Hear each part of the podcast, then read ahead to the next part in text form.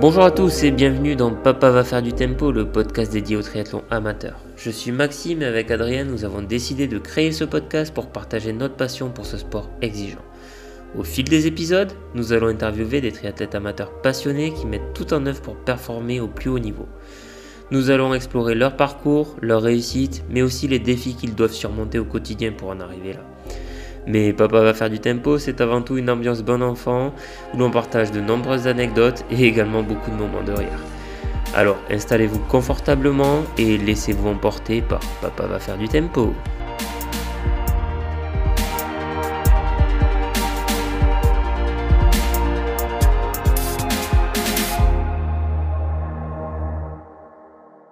Donc aujourd'hui, on reçoit Julien Hoeksema, qui est un triathlète du côté de Pau, qui a réalisé une magnifique année 2022 en remportant notamment l'Ironman d'Aix-en-Provence et en terminant premier français amateur à Kona avec une très belle place en groupe d'âge également. Donc on va échanger avec lui sur sa gestion du quotidien en tant que triathlète amateur, son expérience à Kona, son année 2022 et plein d'autres sujets super intéressants, j'en doute pas. Donc salut Julien, ravi de te recevoir. Bonjour. Donc on est toujours avec Adrien, salut Adrien. Salut Maxime, salut Julien. Première question, la classique, Julien, est-ce que tu peux te présenter ? Bonjour, du coup moi c'est Julien Hoeksema, j'ai 31 ans, j'habite à Pau dans le sud-ouest de la France. Je fais des sports d'endurance depuis maintenant 13 ans. Donc, j'ai commencé par le triathlon et puis j'ai eu des années un peu variées. J'ai fait du trail, du canicross, j'ai alterné les sports et là je suis revenu du coup à mes premiers amours là, depuis 2 ans. Je me suis remis au triathlon à fond avec des objectifs longue distance. Voilà. Du coup, je suis kiné professionnellement et j'ai une fille de 3 ans, Jeanne. Super. Jeanne, je crois que c'est un prénom à la mode pour les enfants de cet âge. J'ai une petite dédicace à un copain qui va certainement nous écouter. Donc, sa fille s'appelle Jeanne également. Donc tu nous dis que tu fais des sports d'endurance depuis 13 ans. Alors tu as quel âge, si tu peux nous le rappeler?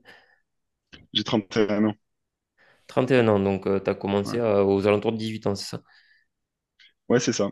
En fait, j'ai bien appris à nager quand j'étais gamin, de mes 5 à 8 ans. Et je me débrouillais plutôt bien dans l'eau. Du coup, le coach voulait me mettre à la compétition, mais mes parents trouvaient ça un peu tôt, donc ils préféraient que je reste à l'école de natation.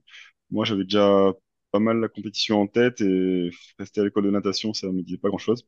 Du coup, j'avais commencé le basket et donc j'ai arrêté la natation et j'ai fait du basket pendant pas mal d'années jusqu'à mes 16-17 ans. Et je sais plus trop pourquoi, mais j'ai eu envie de changer de sport et je me suis remis à la natation assez tard. Quand je me suis remis à la natation en première, donc je devais avoir 16 ans.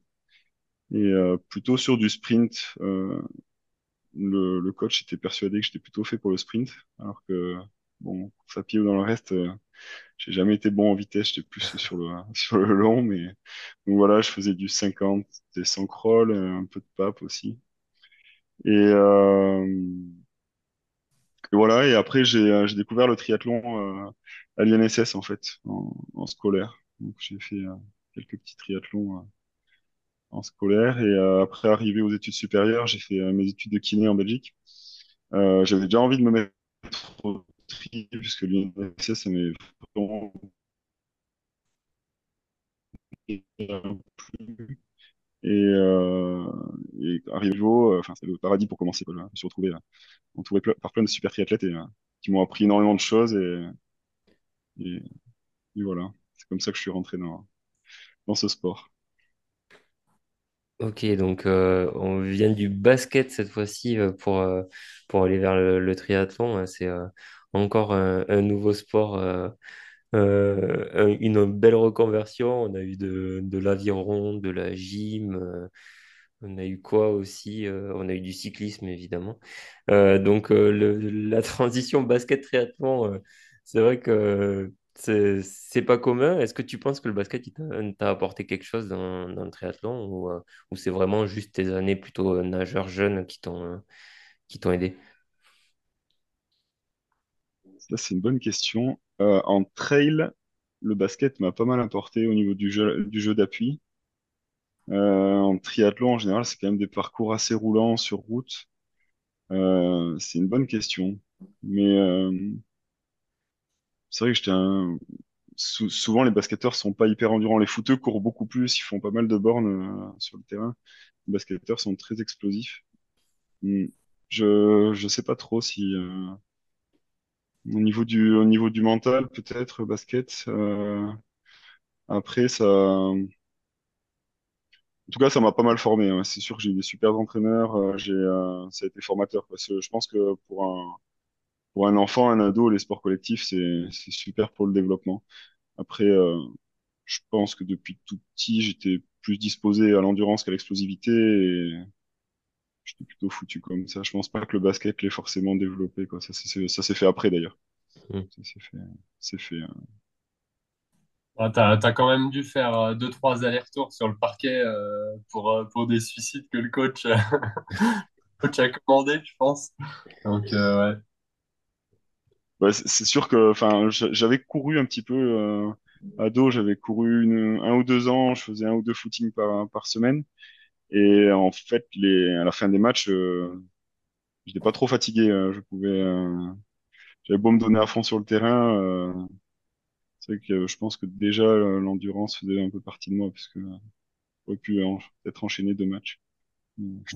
D'accord, ouais. Et de 5 à 8 ans, donc tu as fait de la natation. C'était quoi le rythme? Tu t'en rappelles déjà ou... C'était l'école de natation, donc je pense que c'était une seule fois par semaine. D'accord. Je me souviens surtout du coach qui s'entêtait à m'apprendre la brasse. Autant les autres nages ça allait, autant la brasse, j'ai jamais compris cette nage, j'ai jamais été un bon brasseur. Donc je me souviens du coach qui me mettait des élastiques aux pieds pour avoir le bon mouvement de jambe que j'ai jamais compris. Petit traumatisme de l'enfance. Sinon, ouais, je me souvenais déjà que j'avais envie de faire la compétition. Je pense que la compète, ça commençait à 10-11 ans. Mais ouais, c'est ça. Je pense que c'était qu'une fois par semaine. Ouais. Et après, de 16 à 18, j'imagine que, voilà, bon, avec le petit passé de 3 ans, là, même de 5 à 8 ans, je pense que ton corps, il a dû se rappeler des mouvements et tout. Ça s'est passé comment de 16 à 18 ans quand tu as repris la natation? C'était plutôt facile ou tu... Non, j'en ai pas fait, hein. Ouais. Ouais. Donc j'avais cette idée en tête. Donc pendant l'été, j'ai été nager un petit peu à la piscine d'à côté pour m'y remettre. Mais j'en ai parlé au coach du club d'à côté, du coup, qui s'occupait du groupe compète. Il m'a dit, bah ouais, viens au premier entraînement et je verrai comment tu nages à l'échauffement et en fonction, je te dirai si je te prends ou pas. Et en fait, j'avais des grosses lacunes techniques, quoi. J'ai pas nagé depuis. Ouais, c'est sûr. Depuis pas mal de temps. Donc, du coup, il m'a dit que ça allait pas être possible. Et donc, j'étais très déçu. Il m'a dit, bon, ben, essaye quand même de faire un 25 à fond et je vois ce que tu vaux et en fonction, ben, j'aviserai. Et en fait, bon, je sais toujours pas comment j'ai fait, mais j'ai fait un 25, j'ai fait 12 secondes 5 au 25. J'ai mis pas mal de mois pour réussir à le refaire, ce temps. Et du coup, il m'a dit, OK, pas de souci, tu viens quand tu veux, autant de fois que tu veux. Il a changé complètement de discours. Et du coup, la première année, je continuais le basket à côté. Je faisais un entraînement de basket plus le match et je nageais 2 fois par semaine. D'accord. Donc, du coup, j'ai progressé petit à petit. Je suis arrivé à la minute au 100 crawl. Voilà. Okay. Et l'année suivante, je m'y suis mis à fond. J'ai arrêté le basket et je nageais 6 fois par semaine, là. Et au final, j'ai pas tant progressé que ça cette année puisque j'ai eu une grosse carence en fer. Et du coup, autant la première année avec 2 entraînements, je suis arrivé à la minute, autant la deuxième année avec 6 entraînements, je suis arrivé à 59 secondes. Donc j'ai très faible progression parce que j'ai eu cette carence qui m'a un peu pourri l'année. Et voilà, mais après, techniquement, j'avais des grosses lacunes. Le coach corrigeait peu techniquement. Donc du coup, j'ai beaucoup appris avec le site internet. Il y a le site Natation pour tous qui est top. Je regardais des vidéos, je lisais pas mal. Donc j'ai progressé comme ça. Et puis lui, il était persuadé que j'étais fait pour le cours, quoi. Donc il m'entraînait que pour ça. Et après, arrivé en Belgique, en fait, j'ai eu une super coach, Céline, qui nous faisait plus nager. Dans le premier entraîneur, en fait, les entraînements, c'était 3 km, 3 km et demi, et c'était beaucoup d'intensité. Arrivé en Belgique avec Céline, c'était minimum 4000 et jusqu'à 6000. Beaucoup plus de long, beaucoup plus de technique. Donc du coup, j'ai attrapé un ressenti dans l'eau que j'avais pas avant et j'ai continué à progresser techniquement. Du coup, même en travaillant le long, en fait, j'ai reprogressé un petit peu sur le sprint. Et voilà. Et du coup, elle entraînait. Après, petit à petit, je me suis mis au triathlon et les entraînements de natation étaient vraiment typés triathlon, quoi. En Belgique, j'ai nagé 4-5 fois par semaine quand même en Belgique. C'était où en Belgique tes études? Louvain-la-Neuve. D'accord. C'est 30 km au sud de Bruxelles. La ville universitaire. Je suis né en Belgique, voilà. D'accord. Et donc, quand tu as commencé tes études, tu as découvert ou redécouvert le triathlon? Ça a toujours été quelque chose que tu voulais faire ou ça s'est passé comment le passage au tri? Et du coup, j'avais découvert à l'UNSS, mais c'était des distances très courtes. C'était 200 mètres de natte, 5 km de vélo, je crois, et 1 km et demi à pied. Et c'est là que j'avais découvert les enchaînements. Ouais. Et, donc j'avais déjà acheté mon vélo de course, mais j'avais fait très peu de sorties avec. Et du coup, en fait, comme j'avais arrêté le sport pendant pas mal de temps à cause de cette carence en fer, là, j'ai repris petit à petit. En fait, j'ai recommencé par la natation. Puis je me suis mis à courir et après quelques mois après, j'ai commencé à sortir avec les copains de l'équipe universitaire en vélo. Et enfin ouais, là aussi ça a été dur, hein. En natation, je l'ai pas précisé, mais quand j'ai débuté en natation, je sortais des entraînements, il y avait tout qui tournait. J'avais beau être explosif et faire des bons temps sur 25, les jeunes filles et jeunes garçons de 12 ans, à l'entraînement, ils me mettaient la branlée, donc c'était difficile. Et en tri, pareil, quoi. Quand j'ai commencé, c'était des sportifs de haut niveau. Donc, autant les footings, je les faisais à mon allure et je les suivais sur les séances que je pouvais et ça allait. Autant le vélo, c'était... je me mettais la misère pour essayer de les suivre et à la fin de la sortie, j'avais des crampes dans tous les sens. Et après, ça a progressé petit à petit, quoi. En deuxième année, je me suis forcé tout l'hiver. J'avais très peu de connaissances au niveau de l'entraînement. Il y a un copain qui m'avait fait un plan d'entraînement sur l'année... pour que j'ai une guideline, quoi. Et du coup, je me suis forcé tout l'hiver à rouler au moins 3 fois par semaine. Et directement, j'ai bien progressé, j'ai pu les suivre un peu plus facilement. Mais ça, c'est première année, ça a été dur, ouais, quand même. Mais donc, tu as vraiment cet esprit compétitif depuis toujours à vouloir t'accrocher comme un mort de faim, malgré que les personnes soient beaucoup plus fortes que toi, quoi.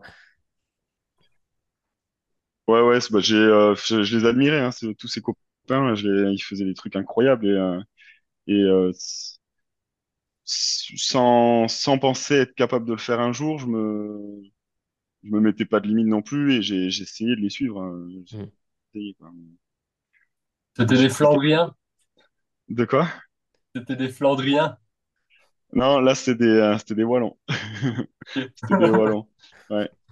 C'était des très bons Wallons. C'est vrai que les Flamands sont super forts en triathlon, mais là, c'était des très bons Wallons. Ah, on a quelques-uns des très bons Wallons. Et donc, du coup, ton passage au triathlon, bon, tu as commencé à penser au cours. Ça a été quand ton premier triathlon Alors, le tout premier, donc du coup, c'était pas vraiment des vrais triathlons, mais il y avait ceux en UNSS, là, les très courts.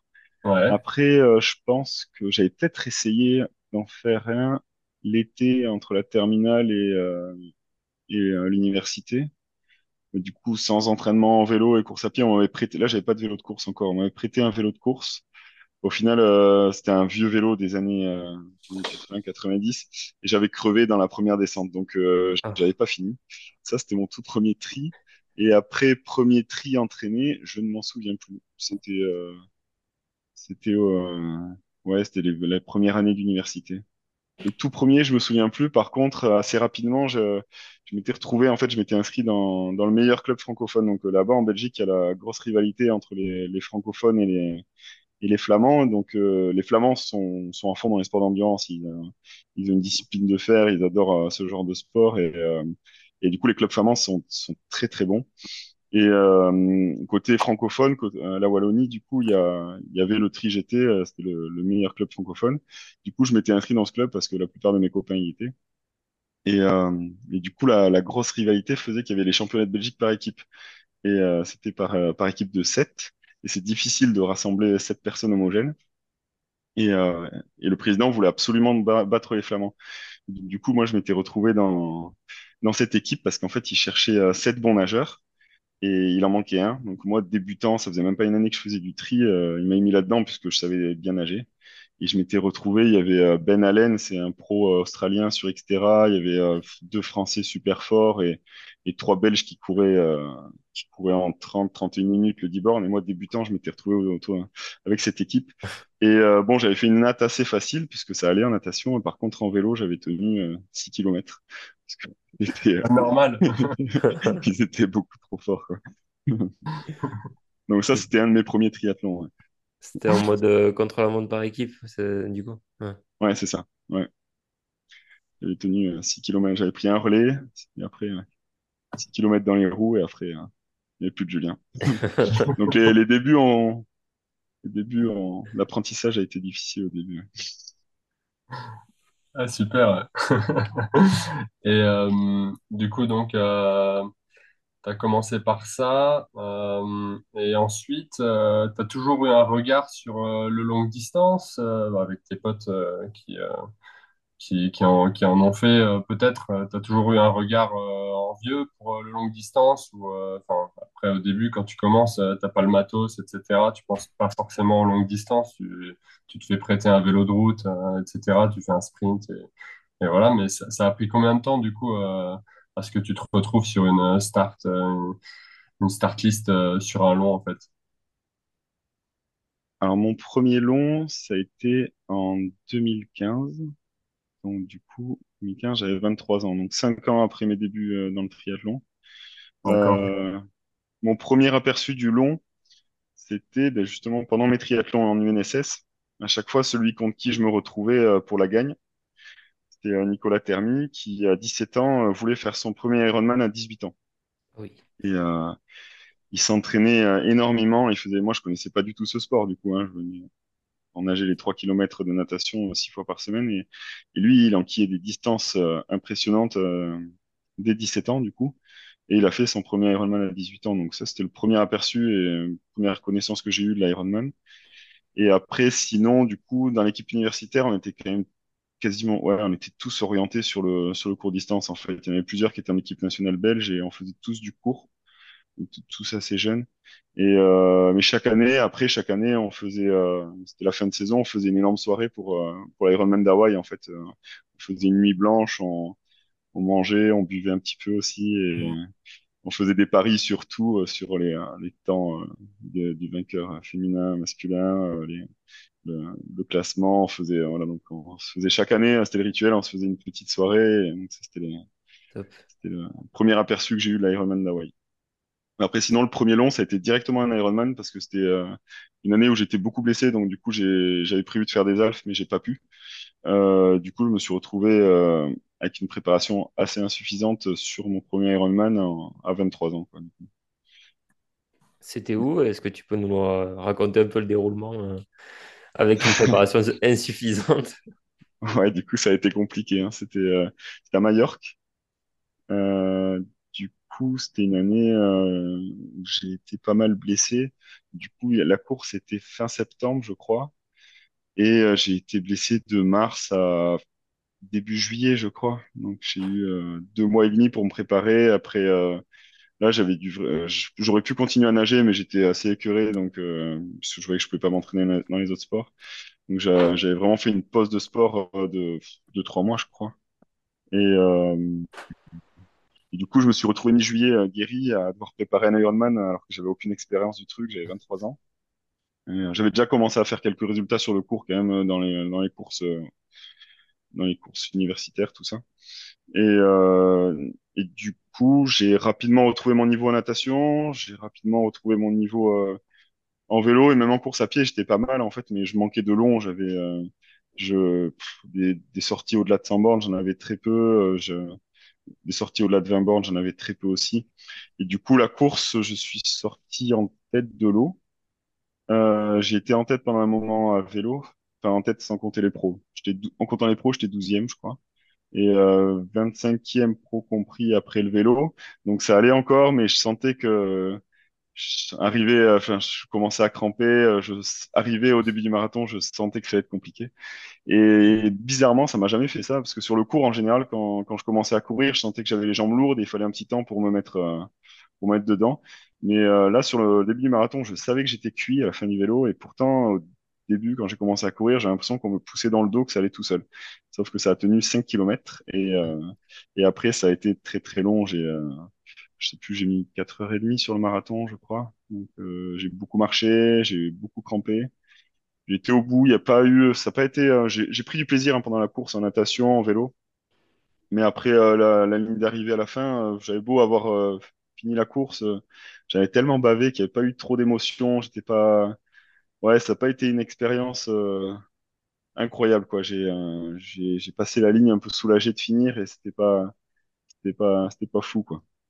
Mais bon, j'étais content d'avoir fini et puis voilà, j'étais jeune, j'avais une préparation insuffisante donc c'était normal que ça passe pas aussi. Hein, donc, je... Ouais. Ça aurait été surprenant de faire un bon marathon. Surtout que j'avais trop, il y a pas le capteur de puissance encore. Je pense que j'avais trop forcé au début du vélo. Voilà. Ok, bon, c'était un bon début de première expérience sur le long et finalement ça s'est terminé un peu dans la douleur, mais finalement je suis pas sûr qu'il y en ait beaucoup qui terminent leur premier Ironman hors de la douleur. Euh, tu Ouais, ouais. Et puis après, voilà, ça forme aussi hein, des courses. Même avant ça, j'en avais réussi. J'ai échoué. Et c'est vrai que, voilà, même s'il y a eu du positif, c'était quand même un échec cette course. Mais après, du coup, ça forme, quoi. Les erreurs, on les reproduit pas après. Et ça fait partie du processus aussi. C'est ça qui est chouette dans notre sport aussi, c'est que si on réussit tout le temps, il n'y a pas de plaisir quand on réussit. Hein. Là, je pense que les Ironman que j'ai réussi l'année passée, je les ai d'autant plus savourés en ayant eu cet échec sur le premier, quoi. Mmh. Et tu avais fini tes études pour ce premier Ironman ou pas encore? Ouais, c'était ma première année de boulot. Okay. C'était ma première année de boulot, je bossais beaucoup, donc ouais, c'était un rythme de fou. Des fois, j'allais nager à 6 h du mat, puis j'enchaînais sur la journée de boulot. Enfin, bon, c'est en partie pour ça que je me suis blessé, quoi. Ouais. Ouais. Du coup, c'était une année. Ouais, je bossais.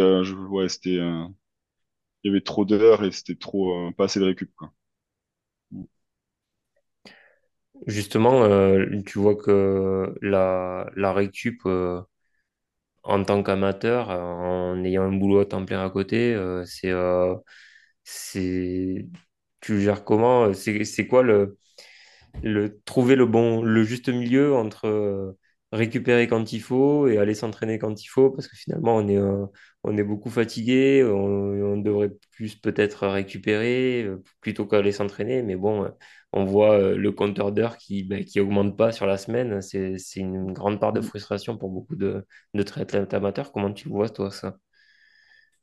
Ben justement l'année dernière j'ai vraiment beaucoup progressé, je me suis presque pas blessé, j'ai eu une blessure mais qui a fait mal, mais qui m'a pas empêché de m'entraîner. J'ai forcé un petit peu dessus avec Kona en prévision, mais du coup, j'ai pas été bloqué par les blessures en tout cas. Et du coup, ouais, ça, c'est un gros paramètre en fait. C'est-à-dire qu'avant, je regardais beaucoup ce qui se faisait autour de moi, je voulais en faire beaucoup, faire un maximum d'heures, tout ça. Et en fait, l'année dernière, bon alors tout est relatif, mais je me suis peu entraîné par rapport à mes adversaires. Quand on compare les gens qui sont autour de moi sur le classement, j'ai un volume horaire qui est bien moindre. Et en fait, du coup, ça, c'est quelque chose que j'ai appris, c'est qu'à vouloir trop en faire, en fait, chez moi, ça fonctionne pas. Je me blesse vite. Si j'en fais trop, ma qualité de sommeil diminue. Donc, si les grosses semaines de charge, en fait, je dors très peu, donc du coup, moins de récup. Et ça, je l'ai appris. Et en fait, l'année dernière, ça a super bien matché avec mon coach qui, on avait vraiment parlé de ça en début de prépa. Il a vraiment fait gaffe à ça. Et, euh, et du coup, on a bien géré la charge. Du coup, l'année dernière, par exemple, j'étais à 12h30 de moyenne sur l'année entre début janvier et Kona. Les 2 mois avant Kona, j'étais à 15h de moyenne, donc c'est ça commence à faire. Mais voilà, les gars qui étaient autour de moi, ils étaient plus à 16h de moyenne sur l'année. Il y en a un qui était à 26h. Voilà, c'était un volume horaire bien plus élevé. Mmh. Et donc ouais, j'ai vraiment fait gaffe à ça, à vouloir trop en faire. En fait, chez moi, ça marche pas. Si je garde du repos, je m'adapte vite. Là, j'ai fait un gros week-end, par exemple. J'ai fait une grosse séance de vélo hier, une grosse séance à pied aujourd'hui. Ça fait longtemps que j'ai pas fait un week-end aussi dur. Je sais que si je me repose derrière, ça va très vite s'adapter et progresser. Si je recharge derrière un peu plus, je risque de vite tomber dans la blessure, quoi. Donc, du coup, ça c'est vrai que j'ai beaucoup progressé l'année dernière, mais je pense que c'est une des raisons où je m'écoute beaucoup plus en fait. Je m'écoute plus, j'ai gagné de la maturité par rapport à ça et je fais gaffe à pas trop en faire. Surtout quand je vois que le sommeil diminue, je relâche parce que... Tu le monitors avec des outils, ça, le sommeil qui diminue, ou c'est juste que tu vois, toi, que tu dors moins bien, que tu dors moins? Non, je le monitore pas, c'est juste que je le vois quand... Ouais.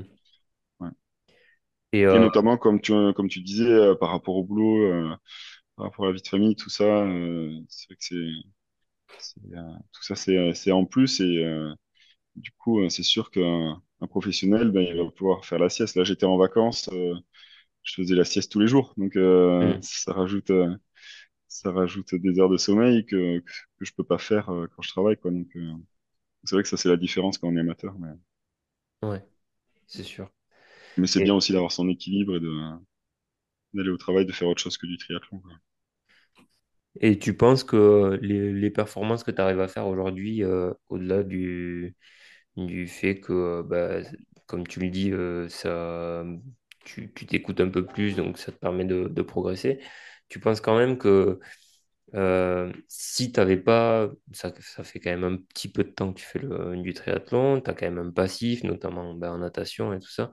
Si tu n'avais pas tout ce passif, est-ce qu'il ne faudrait pas que tu en fasses plus ou est-ce que le passif, il joue quand même sur le fait que tu puisses en faire moins aujourd'hui? C'est une grande question que je me pose souvent et qu'on a déjà abordée, notamment avec Adrien, sur le fait d'avoir un faible volume. Est-ce que ça ne provient pas du passif aussi, qu'on puisse progresser malgré ce faible volume, quoi?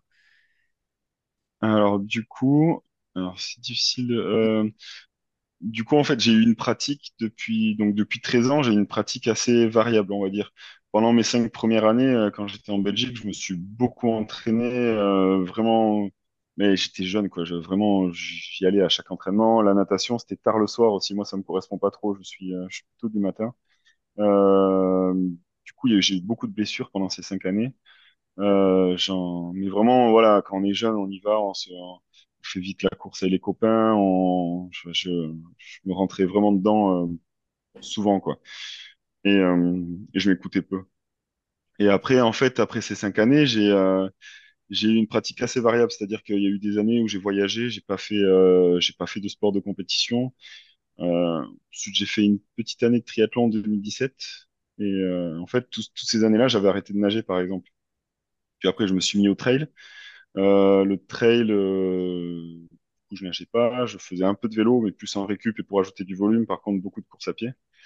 Et donc voilà, ça a été assez variable, un peu en dents de scie. Du coup, L'année dernière, par exemple, en fait, je sortais d'une année justement où ma fille était petite et je m'étais très peu entraîné. Donc, en fait, quand j'ai repris, j'ai dû reprendre très progressivement et du coup, je pense que le passif, je l'avais peu. Enfin, ouais, si, il y a quand même mes années de trail, je pense, qui ont pas mal servi, mais le passif du triathlon est remonté à pas mal d'années et natation encore plus. Donc là, je l'avais peu. Mais par exemple, là, cette année, c'est clair que donc, j'ai gagné l'Alphe de Montauban il y a 3 semaines. Depuis le début de l'année, j'ai un volume très faible. Je suis à 6h30 de moyenne. Donc c'est vraiment faible. Et là, clairement, le passif de l'année dernière compte énormément. Parce que je m'attendais pas à faire aussi bien à Montauban. Et clairement, je pense que c'est grâce à ce que j'ai fait l'année dernière et le niveau que j'ai eu que ça me permet quand même de faire un chouette truc. Sur Ironman, ça passerait pas avec si peu. Sur Alf, je pensais pas, j'étais pas serein. En fait, si, c'est passé. Mais donc, ouais, c'est difficile de répondre à ta question du coup, mais c'est clair que après, j'en parlais à un pote kiné justement, je lui disais que j'étais surpris du temps que j'avais fait à Montauban et des sensations que j'avais eues à la fin du semi, j'étais super bien quoi. La fin du semi, c'était grisant d'ailleurs parce que j'étais vraiment très bien. Et du coup, il me disait mais le volume, c'est le volume d'une vie en fait, c'est pas juste ce qu'on fait les dernières semaines, les derniers mois. Donc voilà, difficile de répondre à ta question. J'ai eu cette pratique assez variable, des fois assez intense, des fois plutôt loisir. Et, mais c'est clair que là, cette année, ouais, le volume et les entraînements que j'ai fait l'année passée jouent énormément. Ouais. Donc, l'année passée, tu as donc enchaîné, tu t'es qualifié à Aix et tu as fait Kona. Donc, parle-nous un peu de ces deux prépas, de tes blocs d'entraînement dans ces deux prépas. Donc, voilà, pour ceux qui ne savent pas, tu as fait 8h47 à Aix. Tu as gagné, l'overall amateur. Et ensuite, tu as fait 3e 30-34 à Kona et 5e overall amateur. Donc, parle-nous un peu de ces deux prépas. Tu as dit que tu étais à environ 12,5 heures par semaine sur le début de l'année, je pense, et après 2 mois, un peu plus pour préparer Kona. Comment ça s'est passé l'année dernière? À noter que Julien fait premier et dernier vainqueur à Aix, vu qu'ils ont supprimé le full cette année. Donc, c'est l'unique ligne au palmarès d'Aix. C'est quand même beau. Il est dans l'histoire. Ils le referont peut-être, je sais pas. Du coup, ouais, donc j'avais arrêté le triathlon depuis pas mal de temps et un super pote à moi, un de mes meilleurs amis, Boris Rollin, avait gagné l'Ironman de Vichy en 2021. Et du coup, j'ai eu envie de m'y remettre, ça m'a donné envie de me remettre au tri et j'avais été un peu écœuré de la natation, en fait, j'avais trop nagé. Et là, j'ai eu envie de m'y remettre et j'ai repris plaisir à nager. Donc du coup en termes de prépa, j'ai peu nagé parce que quand même voilà j'avais été, je suis reparti doucement quoi. Donc j'ai peu nagé, je nageais une fois par semaine pour Aix. Vélo en fait comme je me blesse assez vite, quand je m'entraînais seul en fait j'avais tendance à accentuer le travail sur la course à pied parce que c'était mon point faible. Mais mon coach a un peu changé ça en fait. Donc c'est mon coach, c'est Maxime Svartweger, c'est un Belge.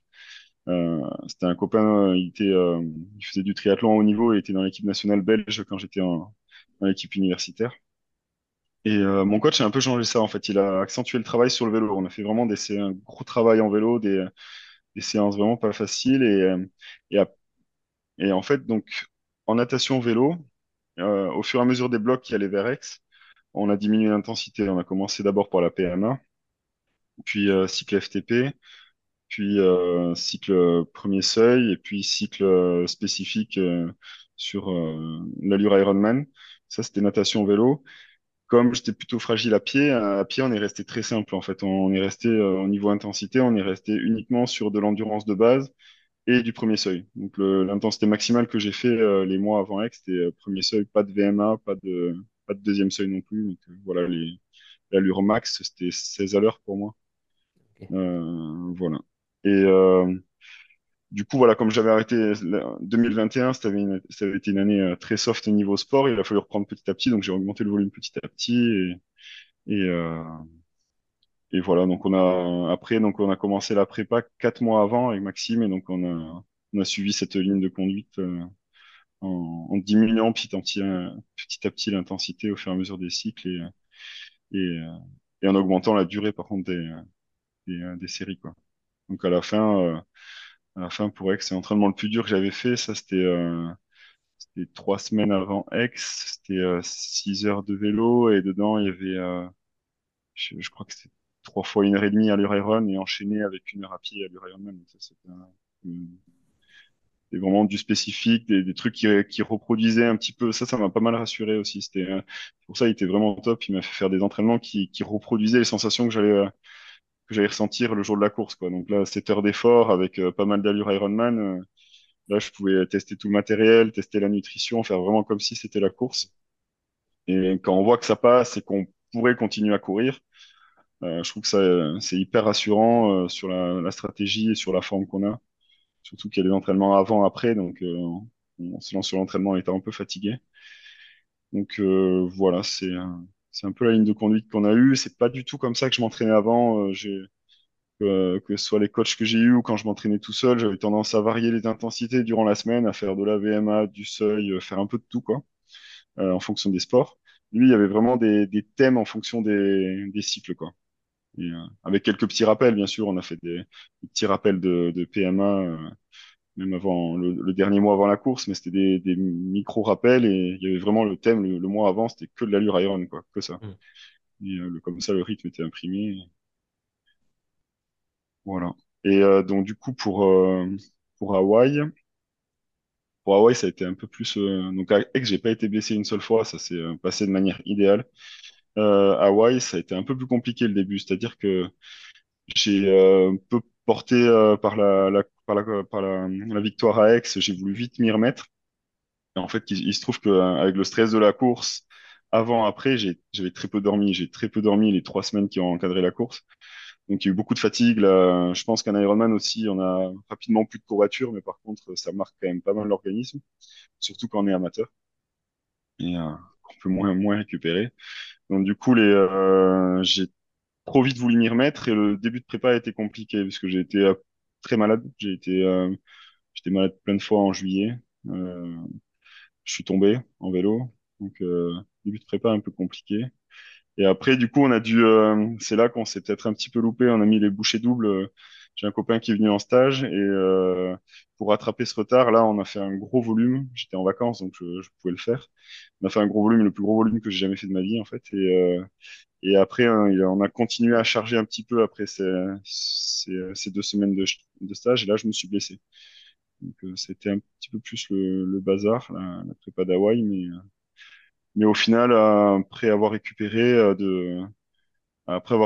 Dex et après tout ce volume, en fait, je suis quand même arrivé avant la course avec un niveau que j'avais jamais eu avant. Et donc même si ça a été un peu plus, il a fallu jongler un petit peu avec les douleurs et avec la fatigue. Au final, je suis arrivé sur la course vraiment dans une forme que j'avais jamais eue, quoi. Ah, t'es parti 1 ou 2 semaines avant. Et comment ça s'est passé l'avant course? T'es un peu comment c'était, parce qu'il y a tout, il y a tout un délire avec les pros et tout, les interviews, tout ce qui se passe là-bas, c'est vraiment la mecque du triathlon. Toi, t'es un peu en retrait par rapport à ça, ou t'y as pris goût tout de suite, t'as kiffé? Comment ça s'est passé l'avant-course? Alors du coup, j'étais arrivé 10 jours avant, donc de base, je suis pas très performant dans la chaleur. Je me suis souvent pris des grosses contre-perfs dans la chaleur. Donc j'avais fait une grosse acclimatation à la maison par rapport à ça. Et voilà, si j'y allais, c'était pas juste pour finir. Je voulais vraiment faire la course, quoi. Donc le minimum pour moi, c'était vraiment 10 jours, donc pour assimiler le décalage horaire et pour s'acclimater aussi. Donc même en ayant fait l'acclimatation à la maison et en ayant été très chaud, là-bas, c'est quand même pas pareil. Donc 10 jours avant, il se trouve qu'en fait j'avais plusieurs de mes meilleurs potes de Belgique qui étaient qualifiés aussi. Donc on était tout un groupe, on était 6, 6 copains qualifiés, on était 5 dans la même villa avec en famille. Donc on était assez loin de Kona en fait, on était à Waikoloa, donc c'était à 40 km je pense. Donc on était un petit peu à l'extérieur de l'ambiance Ironman. Mais après, on a quand même été repérer le parcours un peu dans tous les sens. On a été au Pire nager, on a été, je sais plus comment elle s'appelle, à la piscine municipale à Kona, qui est, enfin, il faut le voir, c'est dans le vieux bassin extérieur des années 80. En fait, c'est là que tout le monde va. Il y a les familles, il y a les pros qui vont s'entraîner là. On s'est retrouvé à nager à côté de Sanders. Donc ça, c'était assez fou. Le lieu de la natation aussi, c'est incroyable, parce que ça rappelle toutes les soirées où on avait regardé l'Ironman. Donc ça, c'était assez dingue. Donc du coup, on était quand même un petit peu à l'extérieur de l'ambiance Ironman, tout en s'en ayant profité, quoi. Mais bon, comme on était à 40 bornes, on n'y allait pas non plus tous les jours. Mais on a vécu tout ça entre copains, on a fait tous les entraînements ensemble avant, et c'était assez dingue.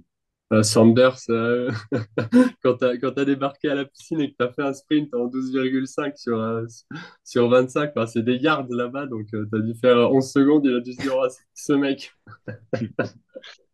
Sanders, c'est pas le meilleur nageur, ouais. Il a un moteur de fou, mais il y en avait d'autres qui nageaient très très vite à côté de Brand. Ouais, bah écoute, nous on kiffe quand même Sanders. Mais donc ta course, Julien, on va te demander de nous la raconter. Mais avant ça, on va te passer un petit extrait parce qu'on a une petite idée, nous deux, avec Maxime, de comment s'est passée la partie vélo surtout. Donc voilà, on a dégoté un petit truc et on vous laisse écouter ça. Allez, Magnéto, Maxime, fais-nous rêver. Et là, il y a un problème pour rendre leader du Tour de France là, avec le changement de vélo. Qui a changé de monture. Allez, c'est pas l'attaque de vélo de Jonas Vingegaard, ça, il va être obligé de rechanger de vélo. Il a pris le vélo de Nathan Van Heudenck. C'est maintenant Steven Kruijswijk qui lui cède sa monture. Un peu haut aussi. Ah, là aussi, c'est on est planté, Vingegaard est planté, on n'a pas de solution, il va falloir aller piocher sur la voiture. Regardez, il court de partout, Van Aert n'est plus là. Et ce groupe d'attardés qui dépasse celui qui avait terminé deuxième du Tour de France, Jonas Vingegaard en difficulté. Voilà pour le magnéto, merci Maxime. Donc c'était notre petit spoil du jour concernant ta course à Hawaï, Julien, du moins sur la partie vélo. Voilà, donc pour les auditeurs et auditrices qui ne savaient pas, et en regardant ton temps final de 8h45, on aurait eu du mal à y croire, pour être honnête. Mais tu as bel et bien eu un problème mécanique à vélo qui t'a mis sur le carreau pendant quelques minutes. Donc voilà, avec Maxime on s'est fait un petit kiff, on a retrouvé une vidéo pépite de nos confrères d'Eurosport sur les problèmes mécaniques de la Jumbo sur l'étape des pavés du Tour 2022. Mais voilà, faut noter quand même la différence, hein. Toi c'était pas juste une crevaison, hein, mais t'as carrément desserré ton pédalier. Donc voilà, sur Iron on doit se débrouiller tout seul ou alors attendre une voiture d'assistance mécanique qui peut parfois mettre du temps à arriver. Donc Julien, est-ce que tu peux nous raconter cet incident et nous raconter ta course à Hawaï dans l'ensemble? Alors ça a été toute une histoire. Déjà à Hawaï, j'étais donc du coup j'étais déjà dans une psychologie totalement différente, quoi. Ça s'est passé vraiment, c'est assez marrant parce que c'est deux Ironman avec quelques mois d'intervalle, mais c'était très différent d'Aix, j'avais envie de gagner en fait, j'y allais pour gagner, du coup c'est en partie pour ça que ça a perturbé mon sommeil, je m'étais mis pas mal de stress, pas mal de pression. Ah, tu savais que tu avais une chance à Aix, tu savais que c'était... Non, je savais, en vrai je savais pas, mais j'avais envie, je savais pas. Je savais que j'avais fait des grosses sessions. En vrai, quand j'ai commencé la prépa, alors que je revenais de un an sans avoir fait grand-chose, que mon niveau était pas très bon, j'avais déjà cette envie-là, hein, mais en réalité, j'en savais rien du tout. Ouais, tu savais que t'étais fort, mais t'as pas écumé toute la start list. Il y avait Jérémy Baudi. Je savais que Jérémy Baudi, il avait gagné l'Ironman de Cashkesh. Je savais que lui était très fort, donc c'était un peu ma target, Jérémy, s'il nous entend. Mais ouais, j'étais dans un mood totalement différent. Et paradoxalement, Aix, en fait, j'étais, même si je m'étais mis beaucoup de pression, au moment de la course, j'étais très posé, tout dans la gestion, le plaisir, et très calme, très posé. Dans la natation, j'ai fait une natation vraiment en gestion, vélo, j'étais sur mes watts. Donc, même si avant, je m'étais mis beaucoup de stress sur la course, j'étais vraiment calme et posé. Et du coup, à Hawaï, ça a été un peu différent. Donc, les jours avant, j'ai eu un souci, j'ai pété un des prolongateurs. Et le problème, c'est que moi, je suis en mécanique. Donc, du coup, je devais changer mes câbles de dérailleur avant-arrière. Et en fait, il y en avait un qui était bloqué dans une gaine. Donc, j'ai pas pu. Donc, déjà, j'ai trouvé des prolongateurs. Heureusement, il y a une marque qui m'en a filé là au stand d'expo. Et après, j'arrivais pas à changer ces câbles du dérailleur. Je crois que c'était le câble du dérailleur avant. Donc, du coup, j'ai dû faire appel à un magasin là-bas. Donc ça, c'était 4 jours avant la course. Donc, déjà le gros stress, faire 36 000 allers-retours entre Kona et la villa, essayer de trouver une solution. Mon vélo était hors d'usage, donc j'ai dû louper 1 ou 2 entraînements en plus de prépa. Et au final, il me le répare. Donc 2 jours avant, j'ai mon vélo qui est en état de fonctionnement. Donc je fais bon, de toute façon, les jours avant, il faut se reposer. Donc, je roule un petit peu dessus, je vois que ça marche et après, je me repose, quoi. Et au final, du coup, pendant la course, ça a été très, très différent d'Aix, en fait, parce que je m'étais mis comme objectif de faire pareil, la même gestion, parce que ça avait marché à Aix. Donc, au final, porté par le truc, début de la natation, je suis parti à bloc, quoi. Je suis parti comme si c'était un M. Je me suis retrouvé avec des... J'avais un peu plus nagé, parce que je nageais qu'une fois pour Aix. Là, pour Hawaï, j'avais un peu plus nagé, quand même 2-3 fois par semaine. Donc, j'avais augmenté mon niveau de natation. Et malgré tout, je me suis retrouvé avec des mecs qui nageaient en réalité beaucoup plus vite que moi, quoi. Et donc, je me suis retrouvé dans leurs pieds. Et une fois là, je me suis dit, ben, on va essayer de tenir. J'ai craqué un petit peu aux 3000. Donc, déjà, commencer à craquer au bout de 3000 mètres sur un Ironman, c'était pas top. Donc, j'ai rétrogradé dans le groupe derrière. Et sur le vélo, après, ça allait quand même, hein. Et j'étais vraiment dans une forme. Les entraînements que j'avais fait avant étaient hyper positifs. Et je pense que même en ayant fait cette natation au-dessus c'était clairement au-dessus de mon niveau. J'en avais encore sous le pied pour le reste. Donc, je pars sur le vélo. Je double. J'avais suivi la prépa d'un Néo-Zélandais, Matt Kerr, là, qui est passé pro.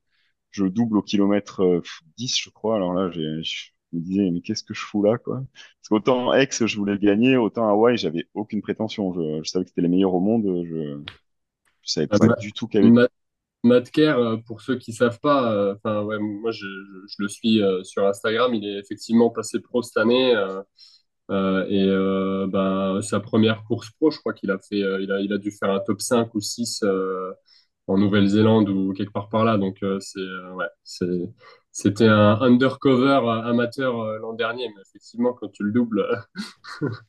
Il avait gagné à Saint-Georges en amateur aussi. Ouais.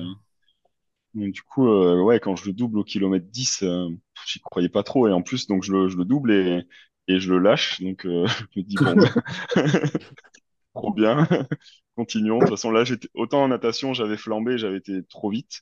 Autant à vélo, j'étais sur mes watts et je respectais, quoi. Et le problème, c'est qu'au kilomètre 60, du coup, mon pédalier commence à faire des bruits bizarres et puis il se dessert complètement. Donc, je me retrouve à l'arrêt en 5 secondes. Et en fait, donc, du coup, le magasin avait mal resserré les vis de mon pédalier, en fait. Donc, je me suis retrouvé, voilà, après une prépa de plusieurs mois à l'autre bout du monde, bloqué sur le bord de la route, impossible pour moi de le réparer. Donc là, c'était l'enfer. J'ai hurlé, je crois que j'ai pleuré aussi. Pour moi, la course était finie. Les pros, ils ont rapidement des mécanos qui peuvent venir les aider. Les amateurs, j'avais entendu comment ça se passait. En général, ça arrive. Les mécanos arrivent au bout d'1 heure, 1 heure et demie. Et donc, enfin, pour moi, la course était finie, quoi. Et je me suis dit, peut-être que je pourrais finir le truc, mais le classement, en tout cas, c'était foutu, quoi. Et en fait, j'ai eu beaucoup de chance parce que là où je me suis arrêté, il y avait un bénévole, un Hawaïen qui était sous son parasol. Alors, je ne sais pas ce qu'il faisait là, parce qu'il n'y avait pas d'intersection, il n'y avait rien. Mais en tout cas, il était sur le bord de la route.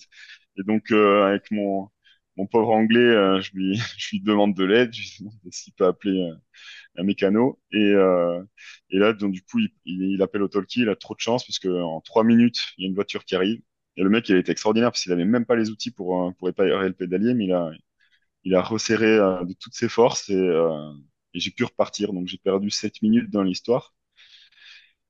Et là, j'ai vrillé. En fait, quand je dis que j'étais dans un mood complètement différent d'Aix, c'est que Aix, j'étais vraiment dans le plaisir, profiter, la gestion. Et là, j'étais ouais, j'avais la rage en fait. Je voyais, il y avait plein d'amateurs qui m'avaient doublé, des centaines, je sais plus combien j'étais, mais et donc du coup à chaque fois que je voyais un mec devant, je poussais tout ce que je pouvais sur les pédales. Je pense que je regardais même plus le capteur en fait pour les rattraper. À un moment justement j'ai rattrapé, c'était le gros train d'amateurs, c'était ouais, à peu près au kilomètre 130, un truc comme ça. Il y avait Jérémy Baudi, il y avait quelques Français. Je rattrape ce train-là et je me suis dit, bon, là, t'as fait beaucoup d'efforts. Calme-toi, reste avec eux. Et en fait, non, j'ai pas pu. J'étais vraiment tellement survolté que j'ai doublé le train et je me suis barré. J'ai continué à ce rythme. Donc, enfin, tout ce qu'il faut pas faire sur un Ironman, quoi. Normalement, c'est vraiment la gestion. Le marathon à Kona, en plus, il est super dur. Donc, j'ai pris des risques énormes. Arrivé au début du marathon, j'étais déjà bien fatigué, je savais pas du tout comment ça allait se passer, quoi. Et au final, le marathon, ça a été très dur, beaucoup plus dur qu'à Aix, parce que c'était vraiment dur, quoi. J'ai vraiment fait appel à des ressources mentales et physiques. J'ai rarement été aussi loin, je pense. Et du coup, j'ai fait un très bon marathon, j'ai fait 3h05, donc pareil qu'à Aix, mais là-bas, le parcours est vraiment difficile, il y a la chaleur, l'humidité, et voilà, donc du coup, super content de la course. Au final, je perds des places à cause de ce problème mécanique, mais j'aurais pu abandonner et ne jamais finir, ou finir 2 heures plus tard. Donc au final, ça rajoute même un... J'apprécie encore plus le truc, quoi, parce que bon, je fais troisième de ma KT, j'aurais peut-être pu finir premier s'il n'y avait pas eu ça, mais en vrai, ça change pas grand-chose la place, quoi, parce que... Ouais. Après coup, c'est sûr, ouais, tu te dis, ouais, t'aurais pu finir premier et tout, mais bon, je crois que Yannick derrière, Yannick Matégisa, il est à 30 secondes derrière toi en 4e place. Donc, effectivement, avec le problème que tu as eu, tu aurais pu perdre 35 secondes de plus, tout bêtement. Ouais. Donc, effectivement, après, pour la gagne overall, je crois que c'était 8,31. Bon, un Allemand. Lui était trop fort. Lui était trop fort. Ouais. Qui est passé pro aussi cette année. Ah ouais? Okay. Ouais, je pense, ouais. Donc, ouais, qui fait aussi des top 10 en pro, donc vraiment injouable. Mais effectivement, je crois que le 2e overall, il fait 8h41, toi, t'es à 8h45, effectivement, bon, voilà, et bon. Après, on refait pas la course, et puis de toute façon, je pense qu'au final, ça m'a limite permis d'apprécier encore plus, ouais. Ouais. Et je regrette d'avoir été j'étais moins dans le plaisir, j'étais plus dans un peu la rage, ouais. J'étais assez rageux après cette histoire de pédalier. Donc ça, c'est vrai que surtout sur la partie vélo, après le marathon, c'était un peu différent, mais... Peut-être que finalement, ça t'a aidé aussi. Peut-être, ouais. Bizarrement. Dommage que Pogacar, quoi. Et donc, tu finis, comme vient de le dire Adrien, devant Matégisa qui avait déjà annoncé qu'il passait pro.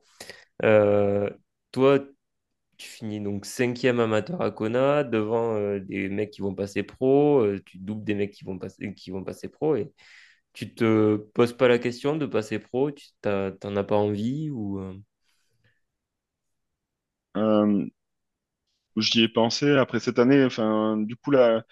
C'est pareil, ça a été assez différent parce que autant la prépa d'Aix, ça a été très plaisante, j'ai beaucoup aimé. Autant la prépa d'Hawaï, avec cette douleur que j'ai eue au genou, ça a été un peu moins dans le plaisir, le sport plaisir. Du coup, j'ai eu besoin de couper pas mal après Kona. Là, cette année, en fait, j'ai repris petit à petit, en fait. Et d'abord, plutôt, j'ai plus d'entraîneur là, donc j'étais plutôt au sport plaisir, vraiment à l'envie, tout en ayant vraiment toujours l'esprit de compétition en compète, hein, mais du coup jusqu'à présent j'ai plutôt relâché et là je m'y remets parce que justement je recommence à bien m'entraîner là depuis quelques semaines puisque je vais faire l'Alphe de Royan et de Bilbao, donc justement j'ai envie d'essayer de me mesurer un petit peu aux professionnels. Donc là il y aura, en général c'est des Alphes où il y a une bonne start list. Après vraiment prendre une licence pro, je sais pas, peut-être un jour après avec là j'ai d'autres objectifs professionnels aussi, on est en train de construire un cabinet, c'est une grosse période de changement, avec ma fille qui a 3 ans aussi, j'ai pas envie que le sport je me dis quand on prend une licence pro, ça rajoute une pression supplémentaire, ça rajoute entre guillemets des obligations, et Pour l'instant, j'en ai pas envie, mais peut-être un jour. Ouais. Okay. Ouais. Et donc, on le rappelle, tu es kiné, ta fille, elle a 3 ans, et quand tu es revenu sur la prépa d'Aix, elle avait quoi, 1 an et demi, quelque chose comme ça? Aix, ouais, elle était un peu avancée 2 ans, ouais. Et donc, à l'âge où, à une période de la vie où la plupart des triathlètes mettent un peu de côté le triathlon, toi, tu t'y remets un peu à fond, même si tu nous as dit que c'était des volumes qui étaient plus raisonnables. Comment tu gères un peu tout cet ensemble, le boulot, la vie de famille, le triathlon?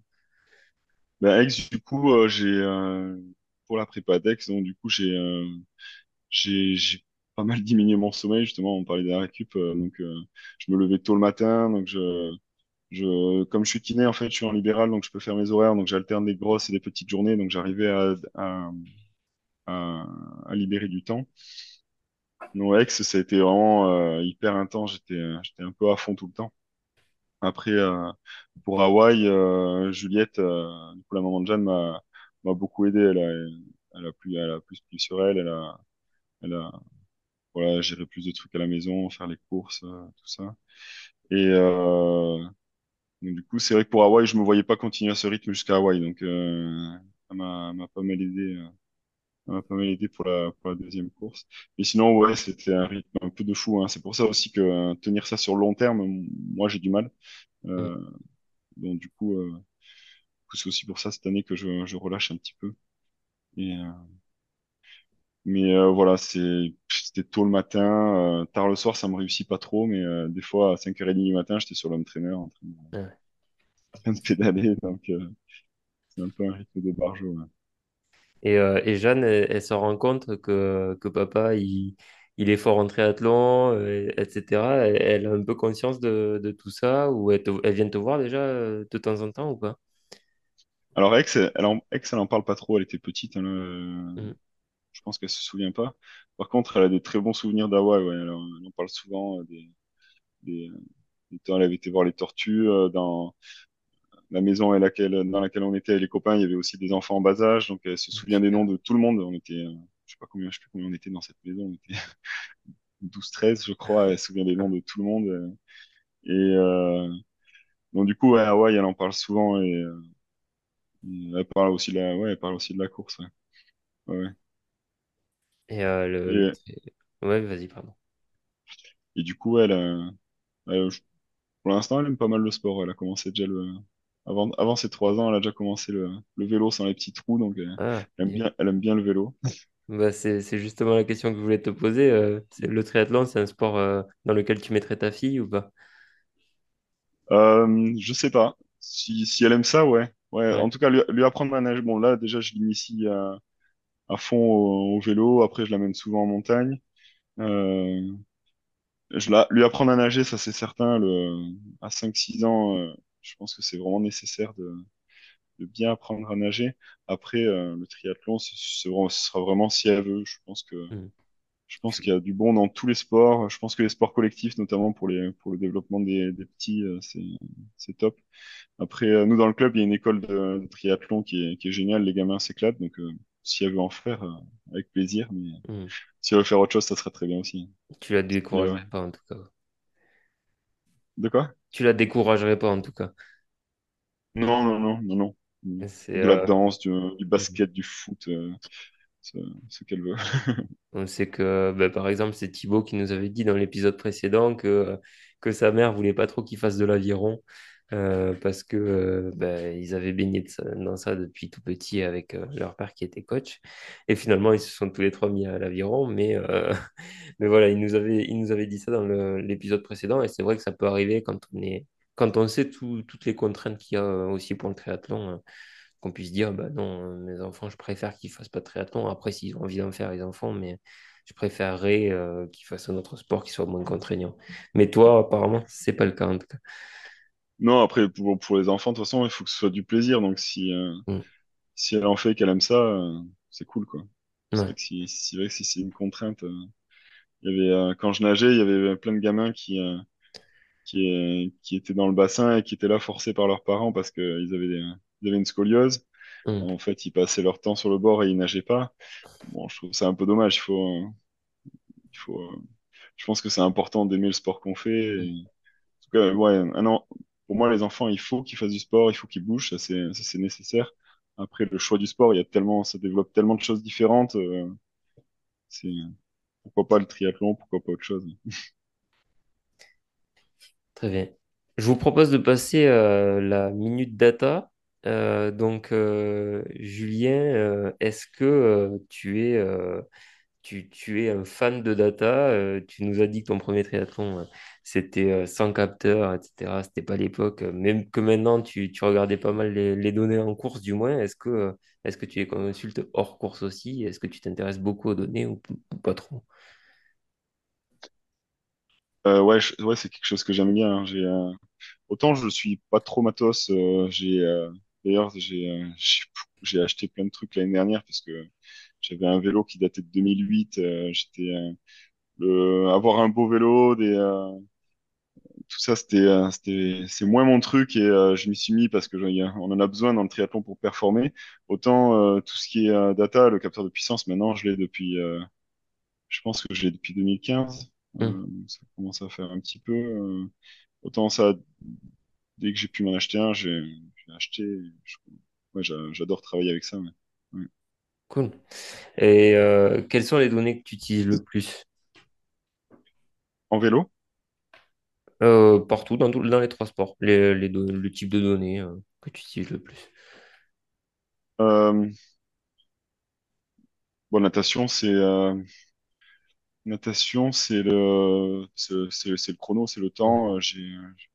Ma montre ne fait pas la fréquence cardiaque dans l'eau, donc ça, de toute façon, je n'ai jamais utilisé. Alors, ce qui est un peu difficile, c'est que mon niveau a beaucoup changé par rapport à quand j'étais en Belgique. Je nage moins vite. Donc, du coup, ça, ouais. Et puis, mon niveau en natation est pareil, assez variable en fonction du nombre de fois que je peux très vite élever mon niveau si je me mets à nager plus pour revenir à un niveau que j'avais avant, quoi. Donc, le temps est... Je l'utilisais beaucoup. Maintenant, c'est un peu plus les sensations, on va dire, en natation. Vélo, la puissance. Capteur de puissance en vélo. Ouais. Très, très peu la fréquence cardiaque. Ok. Très, très peu. Et à pied, à l'entraînement, c'était fréquence cardiaque sur des parcours variés. Et après, sinon, sur du plat, c'était la vitesse instantanée. Ok. Et en compète, en fait, j'utilise pas la fréquence cardiaque puisque surtout sur Aix et Hawaï, il faisait très chaud. Donc il y a une dérive cardiaque de fou. Les données cardiaques, elles sont complètement incohérentes par rapport à ce qu'on connaît d'habitude. Et du coup, c'était surtout ça me servait un petit peu quand il y avait du dénivelé. Je faisais gaffe à pas faire trop monter le cœur quand dans les montées. Donc je surveillais quand même la fréquence cardiaque, mais un petit peu. C'était surtout la vitesse instantanée et sensations après sur marathon. Ouais. Ok. Ouais. Maintenant, si on repart sur chacun des trois sports, c'est quoi ton niveau de base, entre guillemets, les premiers tests que tu as fait? Donc, pour la natation, ça va être plutôt, si tu peux nous dire, tu nous as déjà dit un peu, tu étais à la minute, voire 59 au 100, et quel est ton niveau aujourd'hui? Et pareil, un peu dans les trois sports, par exemple en vélo, tu peux nous dire, si tu veux bien sûr.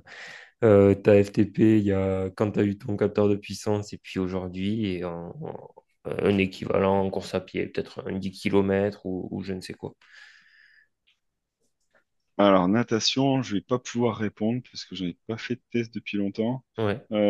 Quand j'étais à mon meilleur niveau en natation sur triathlon, je faisais en petit bac 4,33, je crois, dans les 4,33, 4,35 au 400, okay. Et 18,39 au 1500. Okay.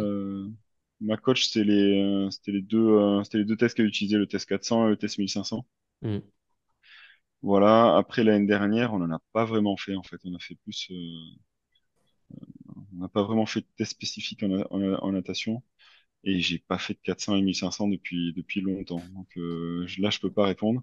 Après, en vélo actuellement, donc je fais 80 kilos actuellement, sinon si on faisait 78 et Hawaii 79. Ouais. Et en vélo, quand j'ai débuté, ma PMA, elle était, donc ça c'est la progression, elle est pas mal, donc comme quoi, vraiment au fur et à mesure des années, j'encourage tout le monde à à être positif et à se dire qu'on peut progresser, puisque du coup, quand j'ai débuté, ma PMA était à 390. Ok. Et actuellement, là, j'ai une PMA, je pense même qu'elle est meilleure. J'avais une PMA l'année dernière à 500, mais je pense qu'elle est un petit peu supérieure à ça. Ah oui. Et une FTP, l'année dernière, j'avais fait 417 sur un test de 20 minutes. Et donc, une FTP, si on prend les 95%, à 395. Donc, c'est-à-dire qu'en 12 ans, du coup, ma PMA est devenue ma FTP, quoi. Ce que je tenais Ouais. Sur 5 minutes, je le tiens sur 1 heure. Donc, du coup, ça a pas mal changé. Maintenant, je pense que là, je suis moins fort que l'année dernière sur du long, sur un Ironman, ça, je suis moins endurant, mais par contre, peut-être que je pousse un peu plus fort sur du court, mais j'ai Ouais. pas refait de test dernièrement, donc je sais pas. Sur 10 bornes, après en course à pied, ça c'est pareil, c'est assez approximatif. Euh, j'ai- Après mes 50 triathlons en Belgique, donc à 23 ans, mon record sur 10 bornes c'était 35 minutes 15. Et là maintenant c'est bien mieux puisque là en début d'année j'ai fait. Après c'est des estimations du coup parce que je les ai pas fait. Mais en début d'année j'ai fait 33 minutes 40 Ouais. sur le corne, mais c'était après en revenant de ma coupure. Donc je pense que l'année dernière je devais être j'étais sous les 33 en tout cas c'est sûr 32 minutes peut-être Ok. 32 30 32 30 je sais pas. Et mais clairement là pareil en termes de progression à 23 ans je faisais 35-14 sur 10 bornes. Là, à Montauban, sur l'Alpe, j'ai fini mes 3 derniers kilomètres plus vite que ça, quoi. Donc, Ah ouais. J'ai pas couru le semi-marathon plus vite que ça, j'ai couru moins vite, mais j'ai fini plus fort que mon record sur 10 bornes Ouais. Ouais, le dernier kilomètre remontait un plus peu vite. en plus. Ah ouais? Oui, oui, je l'ai un peu senti quand même. Et, donc voilà, donc du coup, c'est vraiment un sport où je trouve que je sais pas si ça marche pareil pour tout le monde, mais en tout cas pour moi, en prenant de l'âge, là, c'est tellement plus facile que quand j'étais aux alentours de la vingtaine, c'est vraiment très très différent. Ouais. Cool. Ouais. Après, il y a la différence aussi, et je me demande si mon poids m'avantage pas plus d'ailleurs par rapport à ça, c'est que maintenant il y a les carbones. Les chaussures Ouais. carbone, ça aide pas mal, parce que le 35-14 c'était 100, et là, Oui, c'est sûr que ça aide, mais bon, il faut quand même les courir, hein. ouais, C'est- ouais. Tu passes pas de 35 à 32 juste avec des chaussures. Non, non, non, Je c'est pas juste pense, ça, non, il y a j'espère une pas. progression. Parce que même sans les chaussures carbone à l'entraînement, je cours plus vite. Ouais. Et, t'es assez grand du coup, bah, t'as fait du basket, donc peut-être ça a aidé aussi. Pas trop, j'ai un physique assez. C'est aussi pour ça qu'on pensait que j'étais plus fait pour le cours. J'ai un physique. Enfin, je fais 1m80, donc Ok, taille moyenne. Et j'ai un physique assez musculeux, quoi. J'ai des grosses cuisses. Je fais 1m80, 80 kilos, quoi. c'est simple, au carré quoi. Ouais. Ok, très bien. Et bon, merci, on va finir sur la minute data, mais ça me permet d'embrayer. Tu nous dis que tu fais 80 kilos, 78, 79 en course, quoi. Pourtant, les deux courses que tu as fait, c'est bon, Hawaï, c'est un peu particulier. Mais t'avais choisi Aix, c'est quand même pas la course la plus roulante en vélo et le parcours à pied. Et, je pense que tous ceux qui ont fait Aix diront que c'est un parcours à pied très compliqué. C'est des parcours qui te plaisent plus ou tu te sens plus fort ou alors c'est juste que bah, tu choisis, t'as pas vraiment choisi et t'es tombé un peu sur le parcours comme ça. Aix, j'ai choisi parce que la période à laquelle c'était me convenait. Et voilà, je cherchais un Ironman pas trop loin non plus, en France. Et ouais, le parcours me plaisait aussi, hein. Moi, j'aime bien les parcours assez variés. De base, en fait, ce qui est paradoxal, c'est que par rapport à mon poids, je suis censé être plus performant sur le plat. Et je me suis énormément amélioré sur le plat l'année dernière, mais j'avais une grosse différence de watts entre ce que je poussais en montée et ce que je poussais sur le plat, en fait. Ok. Donc, du coup, je, je tirais pas.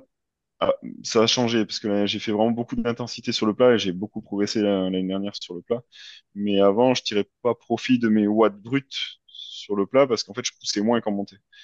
Euh, Et après, paradoxalement aussi, en course à pied, j'aime bien les parcours difficiles, quoi. D'ailleurs, en trail, plus c'est difficile, plus c'est montagneux, mieux je suis, quoi. Plus c'est technique, plus c'est raide, malgré mon poids, en fait, parce que je pense que j'ai de la puissance dans les jambes et plus ça, pareil, j'ai progressé sur le plat, parce que du coup, je cours plus vite sur le plat, mais de base, en course à pied, plus c'est dur et moins ça court vite, mieux c'est pour moi, quoi. Okay. Mais ça a changé, du coup, ça, c'est moins le cas maintenant. Mais... Ok, super intéressant. Mais c'est vrai que j'adore le parcours d'Aix. J'aime beaucoup les beaux paysages, tout ça, le parcours est magnifique et c'est vrai que ce genre de truc, ça me transporte aussi. Le marathon, ça a beau être plusieurs boucles, il y avait une ambiance de fou et... il était très beau, donc ce genre de truc, ça, j'aime bien, quoi, ça. C'est un peu moins le cas d'Hawaï où là, c'est des gros allers-retours. Ouais. C'est différent pour la tête. Ouais. Ouais, donc, tu parlais des parcours difficiles, notamment sur Ironman. Donc, on va revenir justement sur ton passage au trail. Donc, j'introduis donc le sujet du jour. Avec Maxime, on se demandait un petit peu quel était ton rapport au sport et on s'est tous les deux dit en off un petit peu que tu n'étais pas le triathlète performant de base en fait qui va chercher à toujours faire plus tout le temps d'année en année. Donc on va revenir justement sur tes coupures par rapport à tes 13 ans de triathlon. Et essayer de comprendre un petit peu ton rapport au sport et pourquoi tu as arrêté à un moment donné, et puis tu as repris, etc. Donc, j'ai cru comprendre que tu avais fait du trail, c'était quoi? C'était une période de 3-4 ans, c'est ça, hein, peut-être 2016-2020, où tu n'as pas fait de triathlon? À peu près, ouais. Du coup, j'ai habité plusieurs mois sur l'île de la Réunion. Et sur l'île de la Réunion, le sport national, c'est le trail et c'est un terrain de jeu incroyable. Et du coup, je m'y suis mis là-bas, en fait, et en revenant ensuite en métropole, dans les Pyrénées. Au final, les Pyrénées, je les avais parcourues un petit peu avec mes parents gamins, mais je les connaissais pas tant que ça. Et c'est pareil, ici, on a un terrain de jeu incroyable. Donc du coup, c'est comme ça que je me suis mis au trail. Et après, les gens que je me suis fait beaucoup de potes dans le trail en revenant sur Pau aussi. Donc, du coup, je sortais beaucoup avec eux. Et donc, du coup, c'est ça, c'est à peu près de 2016 à 2020. J'ai refait du triathlon quand même en 2017. D'accord. Mais, ouais, c'est ça. Mais c'est vrai que j'aime beaucoup les beaux parcours. Bon, j'aime aussi la compète. Donc, du coup, c'est vrai qu'un triathlon comme Embrun, ça a l'air magnifique. Et je sais que là, mon poids serait quand même assez lourd à porter. Donc, je sais pas si je ferai Embrun un jour. Mais ouais, c'est vrai que les beaux paysages, les chouettes organisations, ça me transporte et j'adore ça. Ouais. Donc en fait, t'as un petit peu découvert le trail de par l'environnement dans lequel t'étais à l'instant T, à La Réunion, et puis tu t'es fait des potes et au fur et à mesure, t'y as pris goût. T'as fait des compètes? Ouais, j'ai fait des compètes. Jusqu'à... Combien de kilomètres? Enfin, c'était du trail court, long? 75. Le plus long, 75. Ah oui, d'accord. J'ai pas trop performé. J'ai pas réussi à performer sur le long. Mes meilleures courses, ça a été une de 45 bornes où j'avais bien fait. Parce que justement, toujours pareil, je me blesse assez vite, donc j'ai pas réussi à arriver en forme sur un ultra. Je m'étais inscrit à la Diag. Donc, ça, pareil, par rapport au fait que je me blesse vite, je pense que ce sera difficile d'être performant sur une course aussi longue. Mais j'étais inscrit à la Diag, mais ça a été annulé à cause du Covid. Ah. En 2020, ça.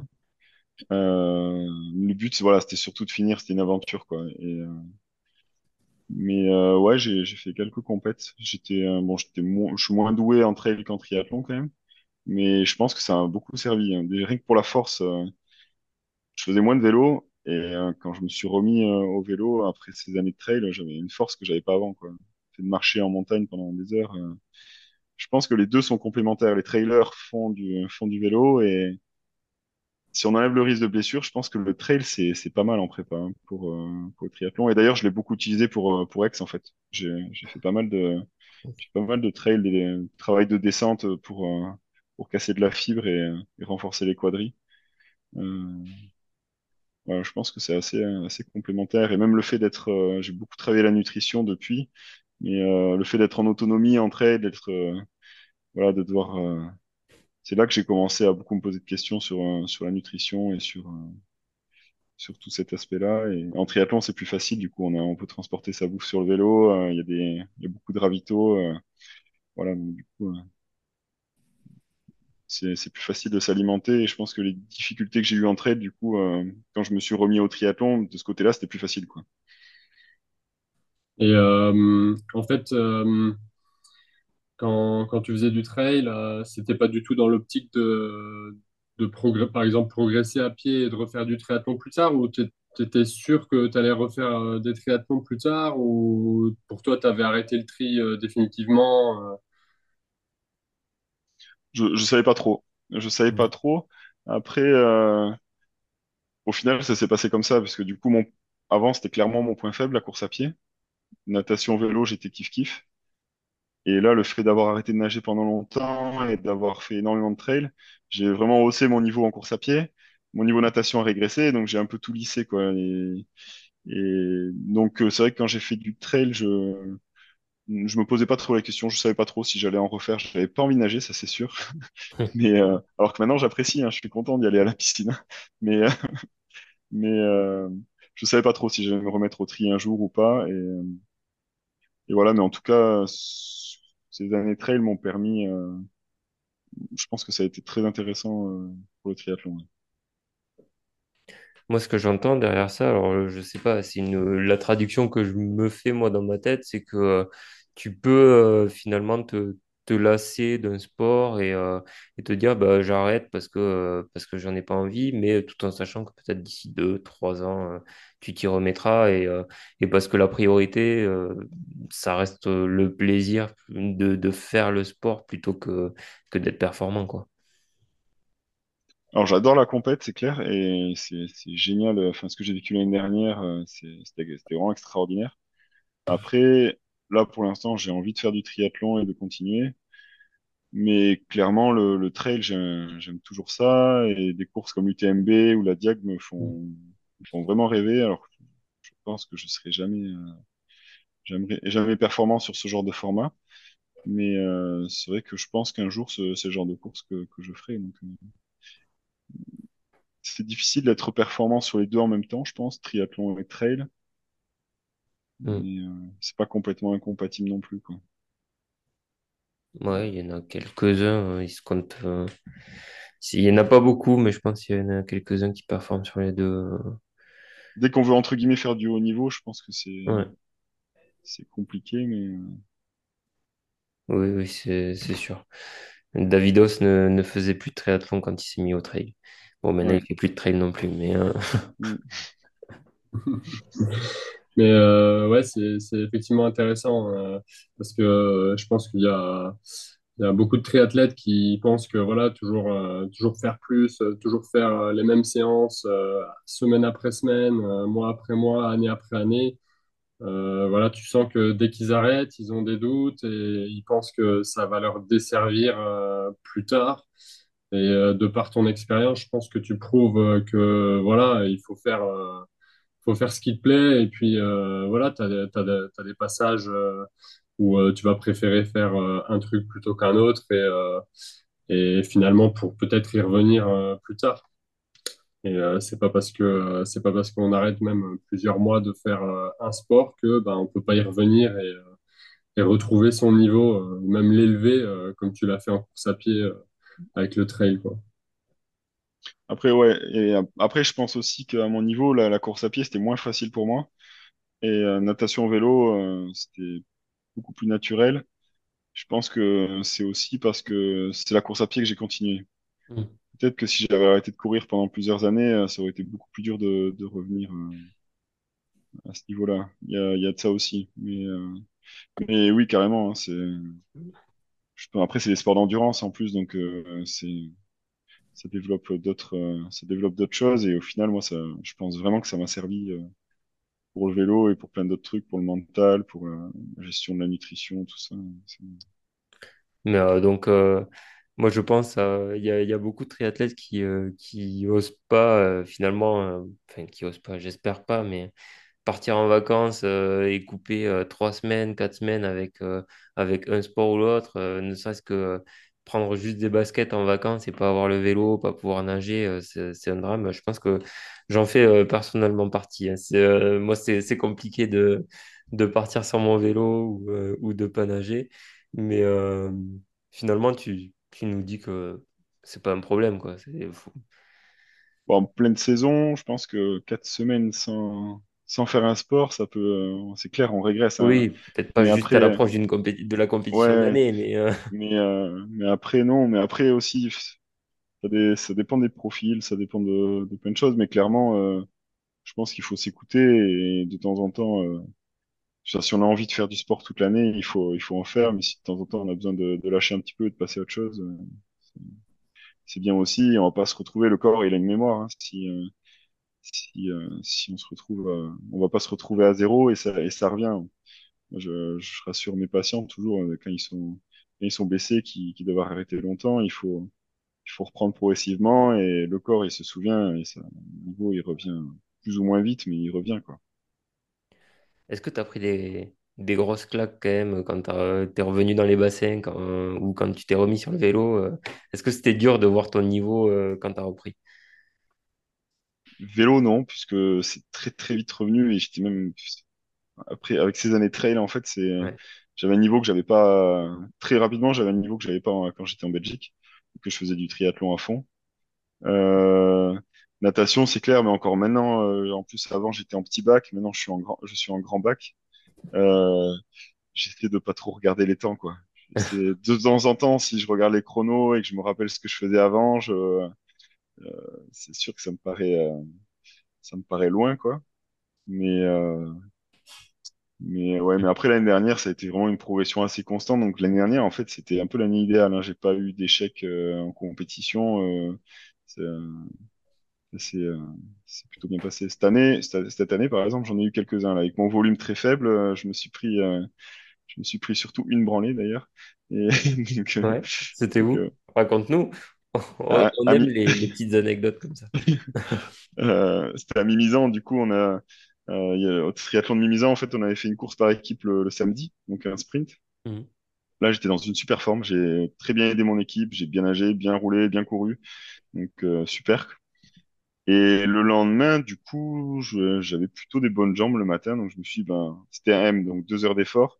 Là, j'étais à moins de 6 heures, hein, j'avais vraiment un volume très faible. Donc je me suis dit, ça a l'air d'aller, j'ai l'air d'avoir bien récupéré, il y a moyen que ça le fasse. Et en fait, bon, non, j'ai eu des crampes dès la natation. À vélo, j'ai poussé les watts d'Ironman sur 40 km. Ok. Et à pied, je suis plutôt bien parti. Et après, j'étais perclus de crampes. J'ai même marché un petit peu sur le D-Born. Je sais plus, je crois que j'ai couru le D-Born. Pareil allure Ironman, en fait. Et donc, ça a été un peu compliqué. Bon, après, ça fait du bien. Justement, après ça, ça m'a motivé à me remettre un petit peu plus à l'entraînement, à faire des séances un peu plus précises, tout en restant dans le plaisir. Et, euh, et depuis, j'ai fait des chouettes courses, quoi. Donc, Cool. prendre une bonne branlée de temps en temps, ça fait quand même. Et souvent, moi, ça a souvent été le cas en fait qu'une course, quand ça commence mal, il y a rien qui va. Et il y a, il y a plein d'erreurs, il y a plein de les sensations sont mauvaises du début à la fin. Et après, c'est l'inverse. À Montauban, par exemple, à Montauban, ça s'est très bien passé sur l'Alphe, là. Au bout de 300 mètres de natation, je sentais que c'était un bon jour, quoi. Je sentais que j'étais dans Ouais. dans une bonne forme. Souvent, quand tout va bien. Quand ça va pas, il y a rien qui va. Et c'est quoi la suite pour toi? Donc la deuxième partie de saison, tu as 2 halves, c'est ça? Mais du coup, Montauban m'a bien remotivé, là. J'étais vraiment super content de ma course à pied. Ça m'a motivé à me réentraîner un petit peu plus. Donc, je vais quand même m'entraîner moins que l'année dernière, mais je vais, euh, je vais m'entraîner de manière plus sérieuse et un peu plus de volume. Et du coup, j'ai prévu de faire un swim run avec un copain fin août. Et après, surtout l'Alphe de Royan et l'Alphe de Bilbao. Donc, j'ai vu l'année dernière qu'il y avait une bonne start list, il y avait un gros niveau. Et après, Là, ce sera pareil, on verra la prépa, ce sera peut-être plus en mode plaisir. L'Alphe de Royan et l'Alphe de Bilbao, j'ai vraiment envie d'être en forme. Et mais après, en fin d'année, c'est fin novembre, je fais un marathon à Saint-Sébastien avec des copains. D'accord, ok. Ça, on verra en fonction avec mon nouveau projet pro, là, on verra si je peux bien m'entraîner ou pas. Mais Royan et Bilbao, ouais, j'ai envie d'être vraiment en forme et de voir ce que ça donne face aux professionnels français, quoi. Et pour 2024, tu te projettes déjà ou pas trop? Et un peu justement, d'habitude, je me projette pas aussi loin. Mais là, je suis inscrit à Roth. D'accord. Non, okay. Non, on va perdre une place. Ça me va pas du tout. On a tous les deux perdu une place. C'est bon. Vous êtes inscrit aussi, du coup? Ouais. Okay. On a réussi la première étape, c'est-à-dire cliquer en moins de 40 secondes. Ouais, c'est ça. Et pas mettre des points, des slash à la place des points. C'était ça le plus compliqué, je crois. Ah, ça, je ne savais pas, j'ai eu de la chance. Là. Parce que sur la date de naissance, on connaît déjà deux personnes qui se sont trompées parce que c'était des points entre les différents nombres, donc entre le jour, le mois et l'année. Et il y en a plusieurs qui ont mis des slash par réflexe et qui ont validé. Erreur, retaper tout le formulaire et finalement, pour se retrouver, que les 40 secondes étaient écoulées. Ah mince, moi j'ai du bol alors. Ouais. Oh, j'avais pas remarqué non plus. Mais ouais, donc Roth, ouais, super, génial. Je l'ai fait cette année, donc j'en viens là, il y a 4 semaines. Et c'est une des seules courses en fait où je termine, parce que tu sais, il y a un circuit Iron, Challenge, tu fais les courses et en fait, tu as envie de faire, enfin moi personnellement, j'ai envie de faire d'autres courses, c'est pas tout le temps les mêmes, mais c'est la première course qui m'a donné envie de revenir en fait. Donc, puis après, il faut se décider super vite parce que les inscriptions, c'est la semaine d'après la course, donc il faut te remettre mentalement dans le bain pour vouloir déjà t'inscrire, mais ouais, tu verras, c'est top. Apparemment, c'est incroyable. Ouais. Écoute, Julien, merci beaucoup d'être venu sur le podcast et de nous avoir partagé ton expérience. On espère que tu as kiffé. En tout cas, nous je pense que Maxime sera d'accord. On a kiffé et on te souhaite une belle deuxième partie de saison sportive. Ah, merci beaucoup à vous. C'était vraiment chouette de partager. Et en tout cas, j'insiste sur le fait que quand on se lance dans un sport, ou même si ça fait plusieurs années qu'on en fait, il faut pas se mettre de limites, quoi. En tout cas, on sait pas jusqu'où on va arriver. Et si déjà on se met des limites mentales, c'est bloquant, quoi. Donc on sait pas jusqu'où on va arriver. Et si vous avez des objectifs, il faut pas avoir peur. Il faut. Ouais. Parfois, ça peut prendre du temps, mais en tout cas, c'est possible. Ouais. On se verra à Roth l'an prochain. Ce sera pas mal. Peut-être qu'on pourra se parler tous ensemble là-bas. Mais voilà, donc Maxime et moi, on vous retrouve auditeurs et auditrices prochainement pour un nouvel épisode de Papa va faire du tempo. On espère que vous avez aimé l'écoute de ce podcast. Salut à tous. Salut.